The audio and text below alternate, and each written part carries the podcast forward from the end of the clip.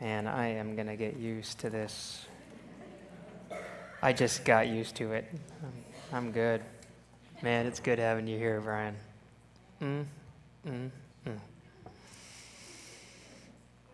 I am not going to have any problems. I'm going to tell you that right now. This is great. So good. This morning, we're going to talk about inheritance. And uh, Inheritance is this uh, interesting thing. How many have ever received an inheritance out there? All right, some of us. Uh, it's an interesting dynamic. Um, I was talking to Pastor Sean this past week. He had a friend um, who became the ex- executor for the, his dad's estate, the inheritance. And he says it was the worst form of punishment his father ever gave him. Um, caused all kinds of drama and conflict. Uh, I'm not going to ask anybody to raise their hand who had uh, conflict and drama with their inheritance, because um, I would imagine a lot of us have seen it. 2006, James Brown, the father of soul, right, uh, passed away, had $100 million in his inheritance, and he gave it, divided it in half. He gave half of it, $50 million, to the education of his grandchildren which that must have been an expensive education. And then he gave the other half to help out poor and disadvantaged kids down in the South in two states. And he wrote this in, in his will for the inheritance, and he said, If he failed to provide for any relatives, such failure is intentional and not occasioned by accident or mistake. wah, wah, wah. Brown's wife and children were not in that inheritance.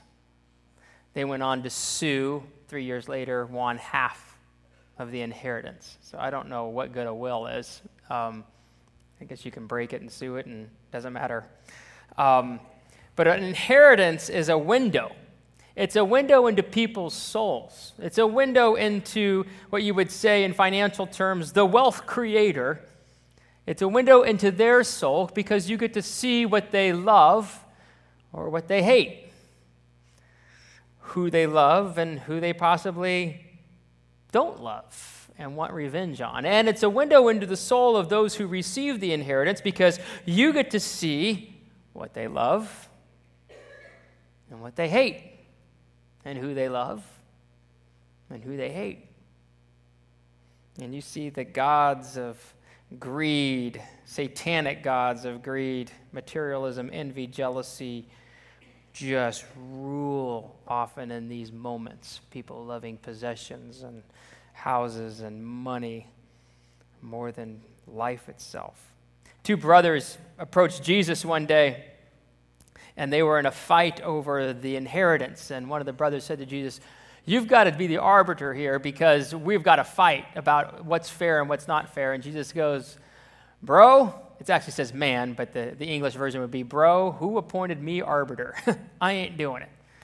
The Son of Man, God of the universe, did not want to get into the middle of that one. Um, people fight over inheritance. People actually can move through inheritance in great ways. But there's an inheritance that we're promised in the Word. There's an inheritance that we're going to look at today that Israel was promised for more than 600 years. And it finally comes to fruition, and we see it happen in chapter 13 of Joshua all the way up to chapter 19. They finally get the land. They've been waiting for this land a long time, and today is the day that we see it all play out. And so we're going to cover a lot of chapters in one day. I think like seven chapters. And we're going to split this, this message and these chapters into two different messages. And so I'm going to skip some obvious stories here uh, because I want to talk specifically about the inheritance today, and then we'll talk about some of the issues that we see play out as, as we go through these passages here. But to understand the inheritance today, you have to understand the genealogy. And so up on the screen is the genealogy, and this is how it all happens. Abraham or actually Abram starts off renamed Abraham and Sarah. They're the patriarchs of Israel. come with a promise from God saying, I'm going to bless you, bless your family, you'll be a great nation, the whole world will be blessed through you. They have a son, Isaac. He marries Rebekah. They have two sons, famous sons, Jacob and Esau. The line goes through, the birthright goes through Jacob. Jacob has two wives and two concubines. And there's a whole sordid affair about that, and this is a family service, so we won't talk about that. Parents, you can explain it later. Um, Here's the four women that, that uh, Jacob uh, was part of his family. So he had in chronological order. So Leah, or Leah, however you want to say it, Reuben, Simeon, Levi, Judah. But then you skip over to Rachel's concubine here, and you have Dan, number five. Son number six is Naphtali. Then you go over to Zilpah which is now Leah's concubine. And, and now you have son number seven, Gad, Asher. And then now Leah has another two sons, Issachar, Zebulun. And then you go back to Rachel for son 11, Joseph, the famous one that was sold into slavery by the brothers and ended up saving everybody. And finally, Benjamin. Now, this is the family tree. These are the 12 tribes of Israel. The problem is when you go into Joshua and you start to, if you had a map out and you started to check off as you're reading through, going, okay, this tribe gets that land, you check that off, you check that off. The problem is you end up with 12 territories and you have one tribe that doesn't get any land at all. The math doesn't work out. I started researching this and I got in the middle of this. I was so lost. It took me like an hour to figure out what was going on because the math wouldn't add up. And, and, and that wasn't about Common Core math or anything like that. I'm not saying anything. Did the lattice thing, whatever. Um, what happens here is you have to go back and look at Genesis 49 because Genesis 49 is where Jacob, the father of these 12 sons, who is actually renamed Israel, so Jacob slash Israel, as the father of Israel, right? Um, it's really confusing. But Jacob gives his last will and testament. He gives the inheritance in Genesis chapter 49. And he brings all the boys in. And if you ought to read this sometime, it's, it's intense. I mean, some of these boys like needed counseling after this will was read. I mean, it's rough. What, what he says, I mean, son number one, Reuben, you're out. Son number two, Simeon, yeah, you're out. Son number three, Levi, yeah, you're out.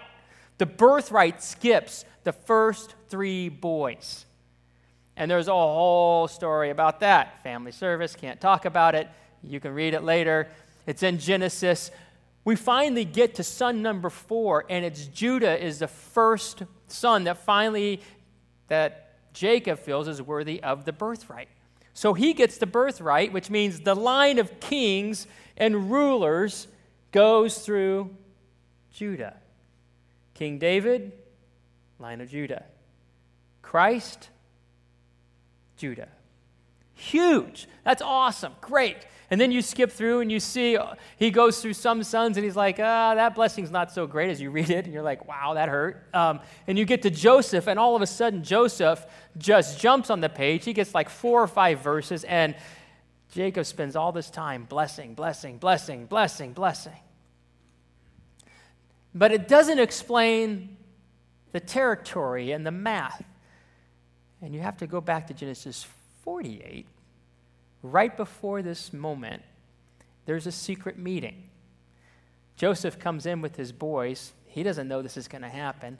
Jacob says, Hey, I want you to come in. And he says, I want your two boys, Manasseh and Ephraim, here because I want to give them a share of the inheritance as if they were my sons and not my grandsons. Secret meeting, intrigue, inheritance. And so, what happens is you have to see that and understand Genesis 48 and 49 in order to understand Joshua chapter 13 through 19.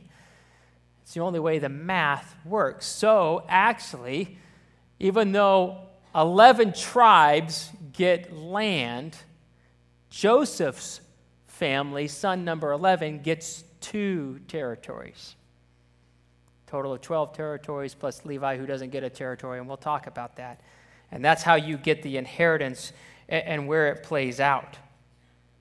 Now, as you read through Genesis 48 and 49, especially 49, it's this blessing and the not blessing of this inheritance. I don't, I don't know if you would say it's a curse. I mean, some of it is, or the withholding of it. I don't understand this, but God seems to honor what Jacob slash Israel does here because we see it play out in the inheritance of the land. Levi and Simeon's inheritance, if you look in Genesis 49, was to be divided and scattered. Israel blesses Joseph far beyond any other son. And you look at the map and you can see the blessing and the inheritance. And, and there's something about this. You, you go through, you, I don't understand it all. Some of it doesn't seem fair, some of it doesn't feel right. But that's how it is. And so in Genesis 13, starts off in verse verses 1 through 7 there, and it talks about the land that hasn't been conquered yet, that still has to be conquered. In verse 8, you have the verse that says, With the other half of the tribe of Manasseh, the Reubenites and the Gadites, they received their inheritance which Moses gave them. Circle this or underline this beyond the Jordan eastward. So, what's going to happen here in verse 8 is it says, Hey, look, we're going to talk about now the inheritance of the land that's east of the Jordan River. So you see Manasseh, the Gad, and then Reuben. That's what we're going to talk about right now. Two and a half tribes in chapter 13. And then it says in verse 14 about the tribe of Levi, which we'll talk about in, a, in another sermon here about why they didn't get the land or anything like that. So, verse 15, uh, verses 8 through 14 is really about, okay, the summation of all this territory. Then verse 15 starts with, now Reuben. Let's talk about specifically the landmarks in the city that Reuben, the clan, the tribe of Reuben gets. And so rather than reading all the landmarks, which we, we don't have to do, you, you got it right up here. And, and to be honest, none of those landmarks make any sense to us anyway. I mean, it's, it's all these places like you know, you go down to the right and you hit that little rock over there, and then you hit up over there, and, and you go to that pond that used to be there, and then beyond there. I mean, that's what it's like, right? So the picture shows it for a thousand words, even speaking Southern. Um, verse 20, verse uh, 15 is Reuben. Verse 24 is Gad, and you see that. And then verse 29 is the half tribe of Manasseh.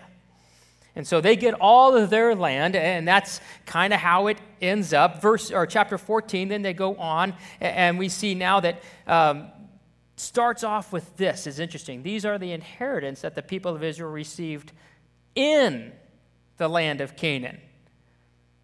Verse 8 of 13 was beyond the Jordan. Now we're in the land of Canaan, which Eleazar the priest and Joshua son of Nun and the heads of the fathers' houses of the tribes of the people of Israel gave them to inherit. Their inheritance was by lot, just as the Lord had commanded by the hand of Moses for the nine and one half tribes. For Moses had given an inheritance to the two and one half tribes beyond the Jordan, but to the Levites he gave no inheritance among them. There's, there's a question here, there's a problem here. Why does two and a half tribes get their land through Moses and nine and a half tribes have to wait? Like, what's going on there?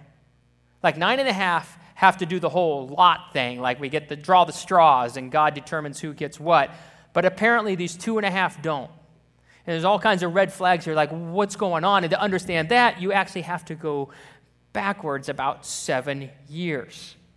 And what happens is, is there's this story in uh, Numbers 32 when Israel's coming up out of the wilderness. They're about ready to take the land. Moses is still alive, and they come up. And now the people of Reuben and the people of Gad had a very great number of livestock.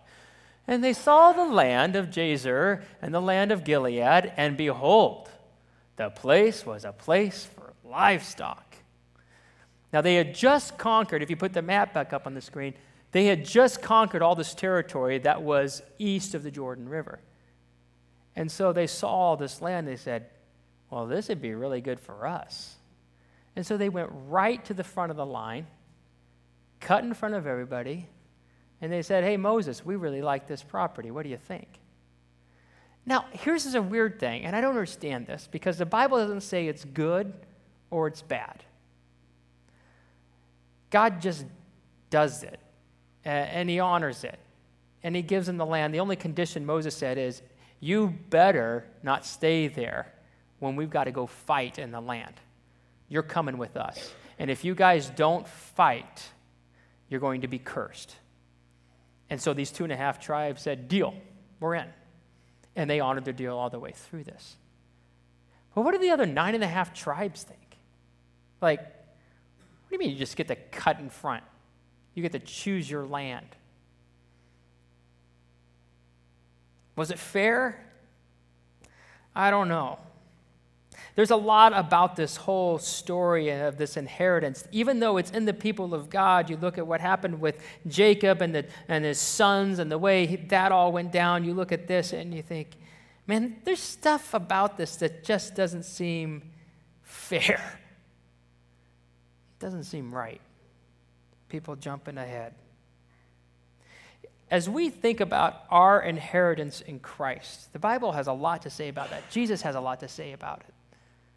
As Christians, we inherit, inherit something, actually, quite a bit, because of Christ.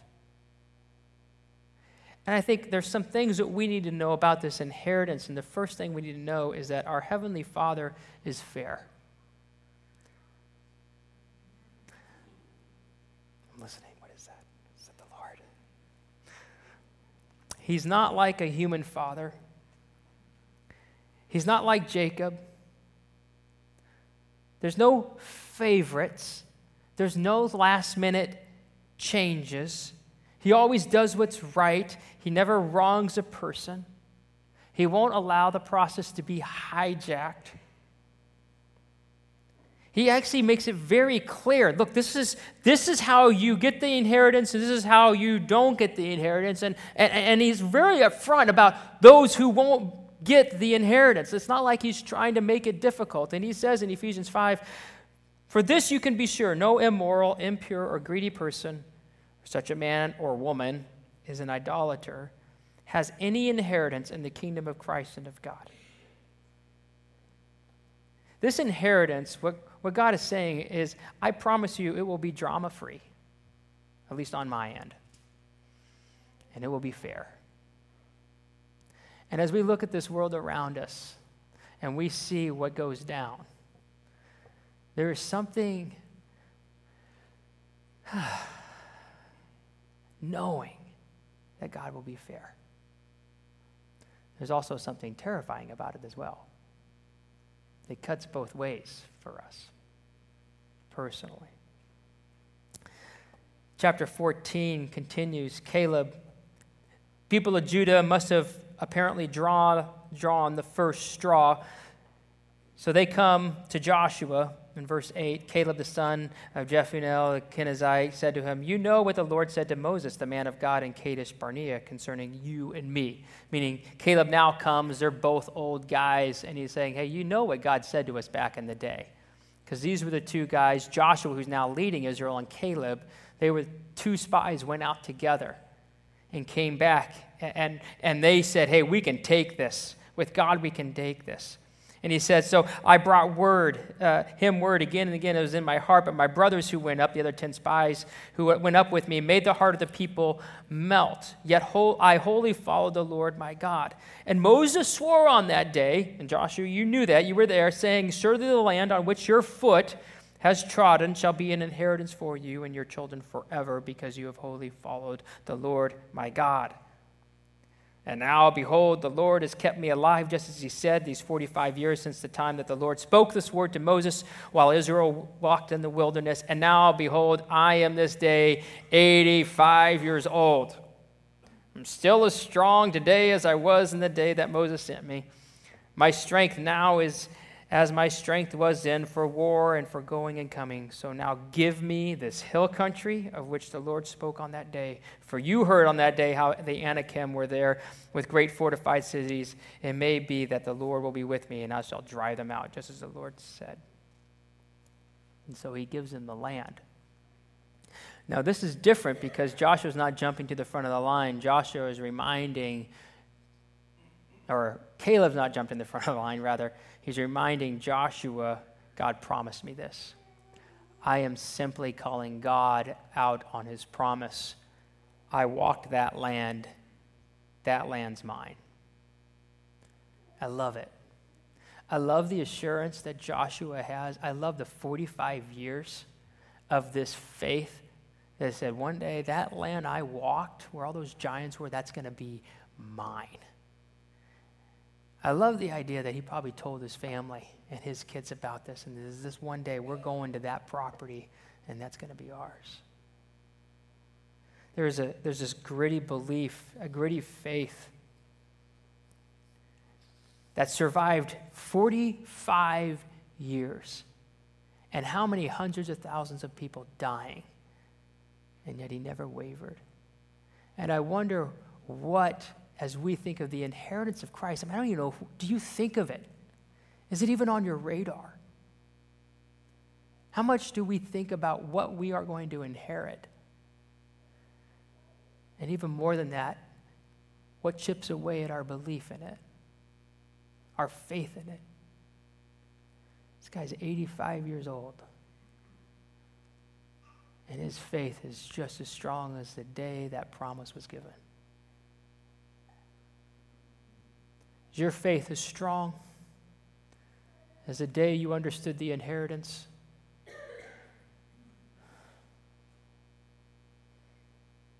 Chapter 15 goes on. It's dedicated entirely to the territories that Judah receives. Up on the map, you see that they're at the bottom left. Uh, when the map comes up, you'll see it. Um, and, and, there's a cool story about Caleb in there, but we'll wait till next week to hit that. Chapter 16 goes on, and now we see this the mystery here the allotment of the people of Joseph. And it says the whole entirety of it. And then verse 4 says, The people of Joseph, Manasseh, and Ephraim received their inheritance. So this is where all the math I got lost in the math of how did they get to and and you see this playing out. And what's interesting is never once in all the centuries did any of the 11 other tribes sue for fairness. Well, think about it, right? How come he gets two? That's not fair. That's not right. Back when Jacob, Israel, did the inheritance, he invoked the name of the Lord. He invoked it on his blessing to Joseph and on his two grandkids when he did it. He brought God's name into it. And they took it seriously as a nation. God had given his word. We're not going to fight that. I love that. I love that. I don't know the grasp. I don't know what you, what, you call it, that, that understanding. When God has spoken, he's spoken. It's the way it is. I love that when we think about the inheritance. Nobody even tried to change it, nobody tried to alter it. God had spoken. And there's an assurance that comes. Even as you look at that, there's an assurance. The Lord's spoken. He said, You're going to have an inheritance. There's no doubt. Next tribe on the, in the chapters here as we go along is chapter 17, the people of Manasseh. So this is now the other half of the tribe. And, and there's this one guy in particular, Machir, I think is how you pronounce his name, and he, he was a, a, man of war, known for being fighters. And so there's something about the military strategy of where they put this guy within the, the territories itself. It's, it's, I'm not entirely sure why. What's interesting is that in verse 3, there's a, another little tiny story that happens, and, and it's this uh, guy named Z. and who's the son of Hepher, son of Gilead, son of Machir, son of Manasseh, he had no sons. He only had daughters. And, and they said, Hey, look, do we get territories or not? And, and what happens here is actually you have to go back again earlier and, and you have to read through the story here because in Numbers 27, these five women grown women, daughters of Z, come to Moses and they go, This is not fair. We're not going to get our territory just because our dad died in the wilderness and he had no sons. That's so not fair. Isn't it not fair, Moses? And Moses is like, That's a great question, of which I do not have the answer to. So he says, Let me ask God. And it says that. He went to inquire of the Lord. He said, God, they came with a good question. Is it fair? That they would not be able to have the inheritance and lose it because their dad died and they have no brothers? And God said, That's a great question. And he said, It's not fair. These five daughters deserve their land. They deserve the inheritance. Give it to them. In fact, make a law that if there are no sons, it goes to the daughters. Let's clear that one up right now, which I love that. God hears these daughters and they come forward and He gives them their inheritance, their just due. And I love this because God goes against the rules. And he goes against the culture of the day that says this is how you should do an inheritance, and this is who really should get it, and this is who really shouldn't get it. And he says it doesn't matter male or female. It doesn't even, he goes down this list. And in fact, when you look at the inheritance in Christ, blood relative doesn't matter in the inheritance.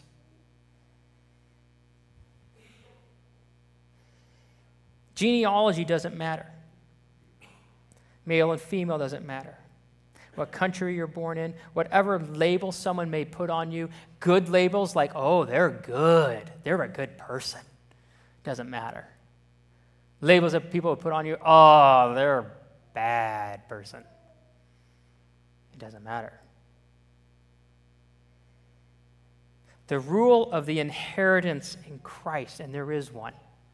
There's only one rule about this inheritance it is by grace through faith in Jesus. That's the only rule of this inheritance. If you want to get in on this thing and you want to stay in on this thing, it is only by grace, not because your family has gone to church for three generations. Paul even says it doesn't even matter for the Jewish person, and he was Jewish. You read Romans 9.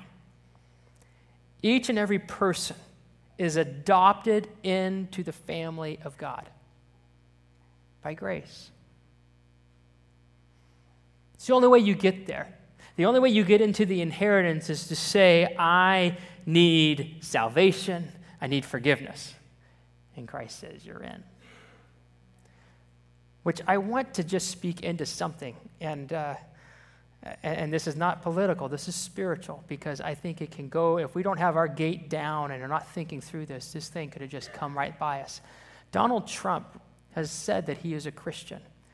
Two weeks ago, I don't know if you caught this in the news, or three weeks ago, he stood up in front of a camera and he said, I have never asked God for forgiveness. I don't know if you've heard that. By definition, then, Donald Trump is not a Christian. A Christian is someone who confesses their sin and says that they are sinful and a sinner and in need of salvation. And Christ's righteousness cleanses them. That is the fundamental basis of our inheritance of what it means to be a Christ follower. And anyone who would say that they have never asked forgiveness from God, by definition, is therefore not a Christ follower.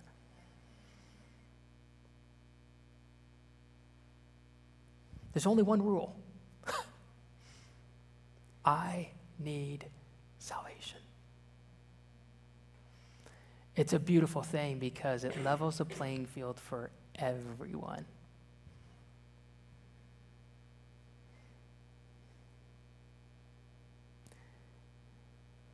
That's the law of the new covenant.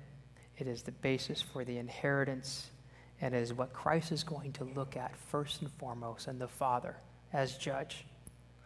Did you claim the blood of the cross and your need for salvation? And if you have, you have the inheritance, full privileges, all of it. Chapter 18 goes on, and now we see the allotment of the rest of the land. And what they do is they move the cultural religious center to Shiloh and it stays there for several hundred years, two and a half, 250 years, something like that, where the tabernacle is now there, the Ark of the Covenant is now there, so it becomes the political and religious center of Israel. And Shiloh, if you saw the map, is actually in the center, protected on all sides. Like you're going to have to go through a lot of army to get to now the tabernacle. It's a movement to secure the land, and, and there it becomes, and there it's protected until the time of David, where it gets moved to Jerusalem. And so then we have seven tribes. They hadn't got their inheritance, and so Moses or Moses, uh, Joshua says, "Hey, I want you to guys to go out, three from each tribe, 21 guys. You all figure out the land, get the lay of the land, divide it up, and then we'll draw lots at the back end of this thing." Which is a brilliant move. Any of you ever done this with kids when they're fighting over food, fighting over anything like that? You right? You just you put it to them. Okay, one of you divide it out, and then the other one gets to pick. I am telling you I, there's laboratories that cannot match the precision of kids. They're like, it takes five minutes to make sure the levels are, because the one pouring it doesn't want to get right, the, the, the less, the, you know, the least. It's hilarious to watch kids doing that. It's a brilliant move. So he does that. They come back, they draw straws, and, and then what you see is chapter 18. Benjamin gets a territory, and you see this up on the map. It's the light blue right above Judah.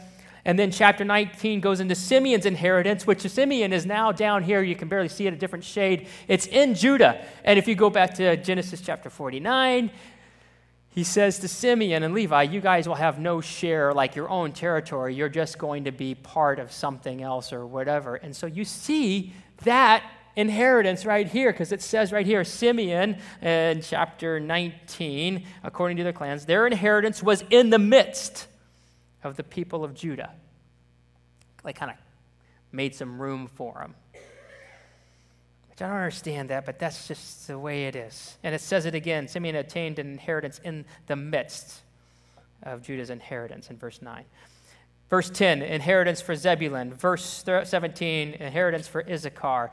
Uh, verse 24 for, Ash, uh, for 24 for Asher, and then 32 for Naphtali. Verse 40, the inheritance of Dan, and then we finally end up with an inheritance of Joshua. They take care of the leader.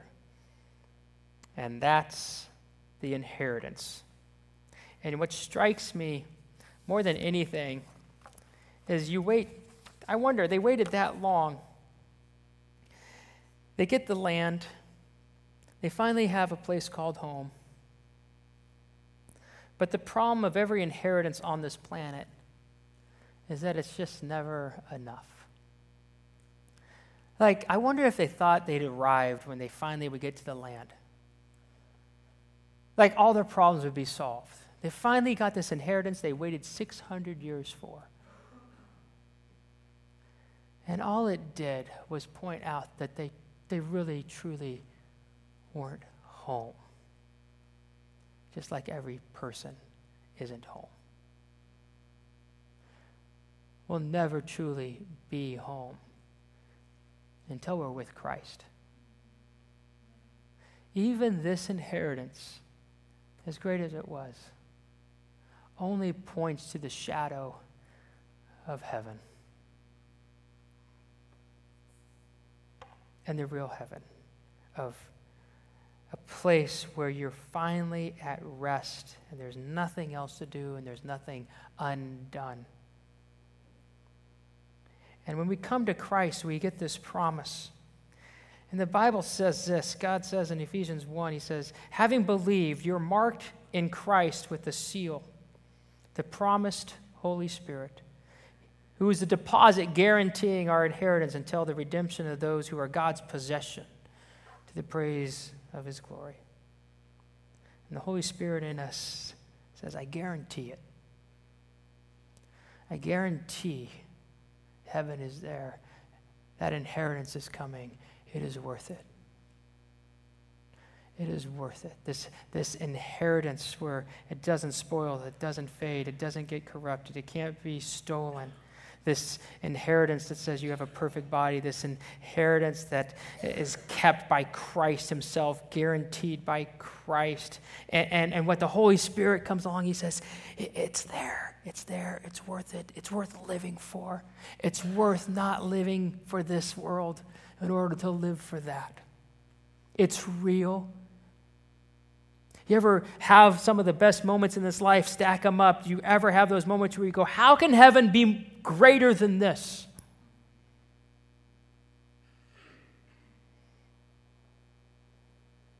How can it be better? I can't imagine it's better. And, and the Holy Spirit saying, it's, it's better. I mean, you just you don't have any clue how much better it is. It's better. It's better. Don't trade it away. Don't trade it away to jump in line someplace else for something that you think might be a better inheritance because it's not. It's worth it. The inheritance worth it. It's a place where we have eternal life. Our bodies work right. Our emotions work right. There's no chemical imbalances or bodies breaking down, no wounds from the past, no baggage to get rid of. It's just the Holy Spirit saying it's real. It's real.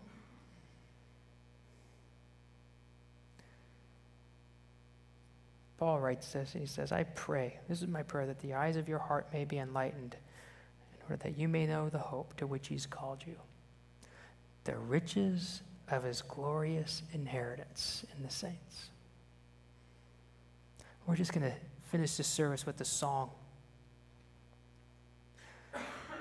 Wonder what it looks like for us just to move through life, even in these days ahead, and say, God, would you show us this rich, the riches of the inheritance? Would it change the way I live?